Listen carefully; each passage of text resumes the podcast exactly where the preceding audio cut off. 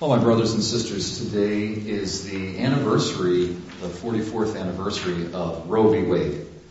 A very uh, important Supreme Court decision that was made uh, concerning um, uh, elective abortion. And uh, since that time, uh, great tragedy uh, has really gripped our nation. Something along the lines of 60 million children have been aborted.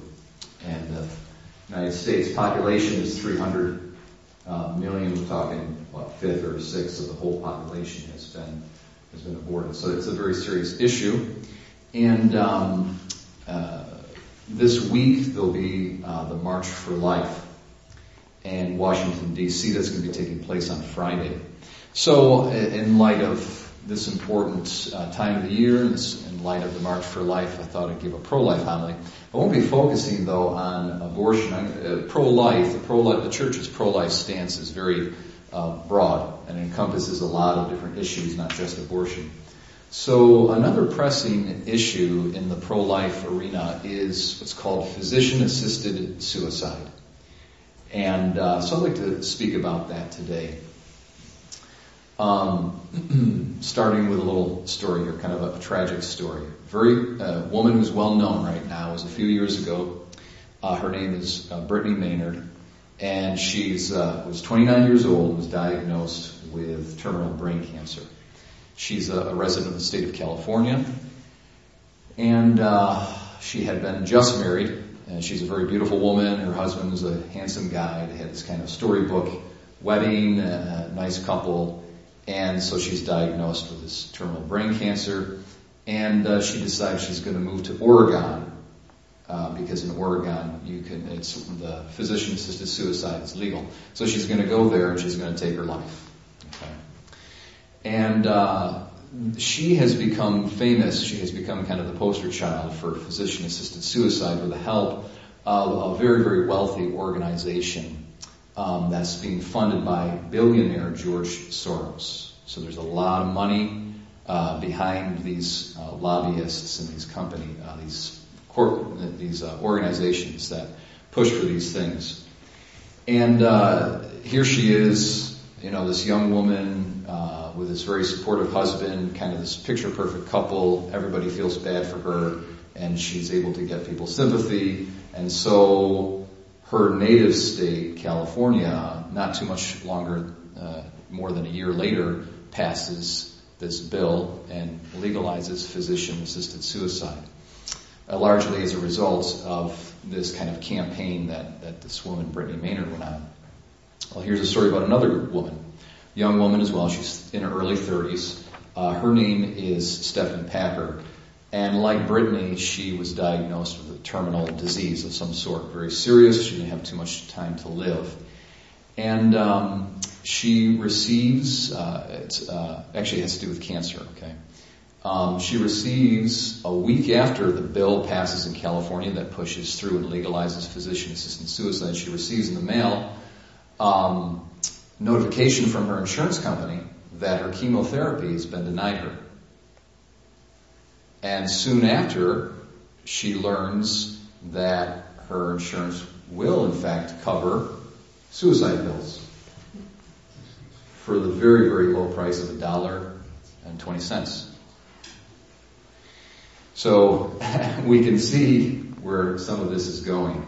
Um, now that in, in um, Stephanie's case, there was kind of there's a kind of a happy ending to it because uh, she had a journalist friend. Not all journalists are bad. she had a journalist friend who actually said, "Ooh, this is a scoop," you know. And so he, he or she, whoever it was, calls up the insurance company and wants to get a comment from the insurance company on this. And the insurance company declines comments. The very next day, Stephanie receives a phone call that says they're going to cover her chemotherapy. so we can thank God for that. Um, but uh, I, I think maybe what I want to, I think what I want to springboard off of these these two stories of these young ladies who had families and husbands and uh, and whatnot um, is that uh, the stats don't line up with that picture. Brittany Maynard is not the average person who takes advantage, who makes the the unfortunate decision to elect for physician-assisted suicide. Uh, in the state of Oregon now, who that has had this practice for a few years now, there's statistics, very accurate statistics being released. And uh, so there's been a few hundred people in Oregon who have taken their lives in this manner.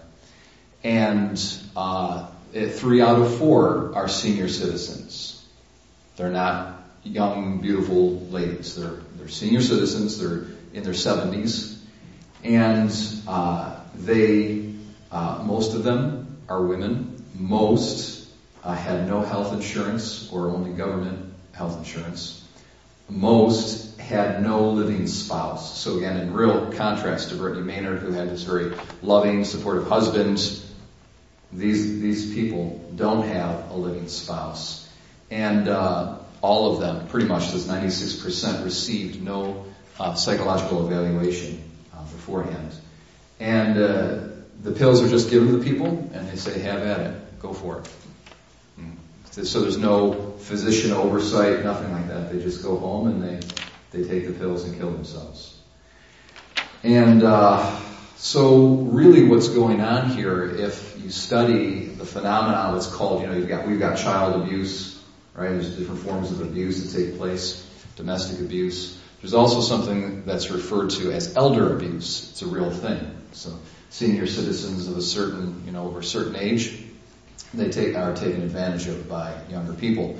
And actually, the statistics that uh, delineate the profile of the people who opt for physician-assisted suicide exactly match the statistics of those who are, um, you know, kind of like prime candidates for elder abuse.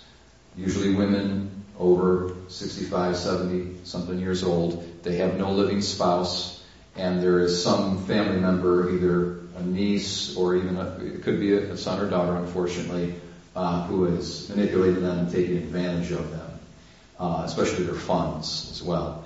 Uh, and they're feeling, and they're usually lower income, and they're feeling very isolated and lonely, and that they have no support. So, I think basically we can conclude that state-sanctioned suicide is really state-sanctioned elder abuse. Um, the deeper issue here, you know, the, the this this group that pushes and lobbies for physician assisted suicide does it in the name of, well, the person has the right over their own life. First of all, that's not true.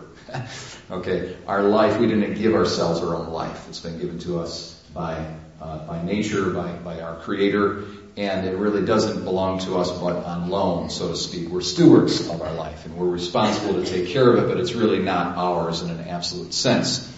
Uh, and so we're accountable to how we uh, manage our life to uh, a higher power, to, to God Almighty. So it's not true that our life is our own and we can take it, okay. But the, the deeper issue really is that uh, it's not that the people who elect for physician-assisted suicide are trying to exert their right or something like that. It's more like they don't feel that they have a right to be a burden to their family. That's really the deeper psychological motivation of these people and they feel that they're losing control of their life and other people have to take care of them and their dignity depends on whether or not they're independent. Okay?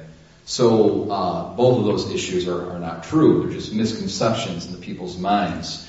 Human dignity is based simply on the fact that we're made in the image of God. Okay? It resides in human nature, period. All human beings have dignity that's inherent to them simply by the fact that they're human beings. Uh, so, regardless of whether you're young and, and beautiful and sexy or able to climb a mountain or have fun or be productive in the economy or whatever, doesn't matter. So you say you're lacking all of those things. You have human dignity simply because you're a human being. So the people, you know, in their depression, their loneliness, they succumb to the thought of like, oh, I'm worthless. I'm not worth anything because I can't really go out and have fun and do things for myself and I gotta you know, ask help from other people. And uh, I don't. I feel like I'm doing something wrong. Like I don't have the rights to be a burden to my family. That's that's how they really feel. And that is that's not true at all. Every human being has a right to be accepted and loved and respected and cared for. Everyone has the right to be a burden. Uh, and then conversely, we all have an obligation to carry one another to not look at each other as, as bad birds, but as people that we we want to love as brothers and sisters and we want to carry them. And we need to pass from apathy and indifference to the suffering of our neighbor to compassion and to concern. So, uh, and then uh, another aspect that is involved with the, the, motivation of the people who elect for physician assisted suicide is they're afraid of, of unknown pain and suffering.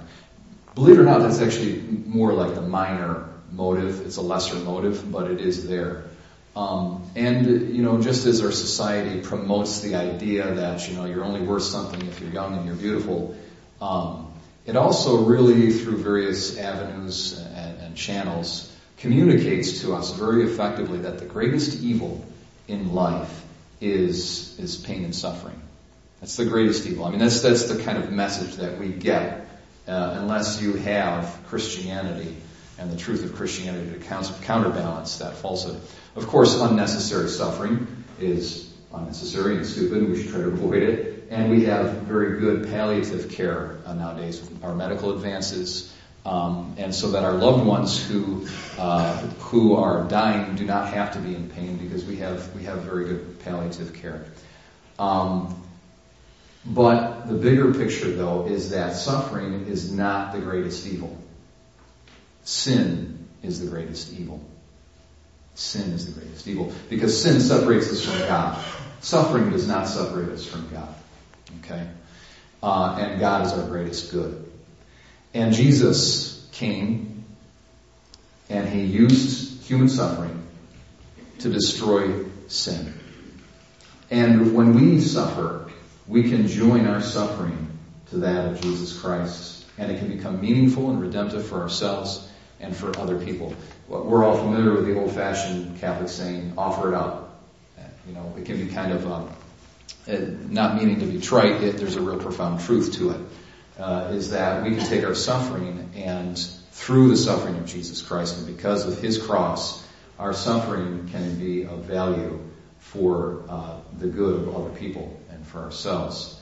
So uh, we see in our gospel today, in, our, in the prophet Isaiah, it talks about uh, um, there's people dwelling in this land of gloom and darkness, and then light has come and has shattered that darkness.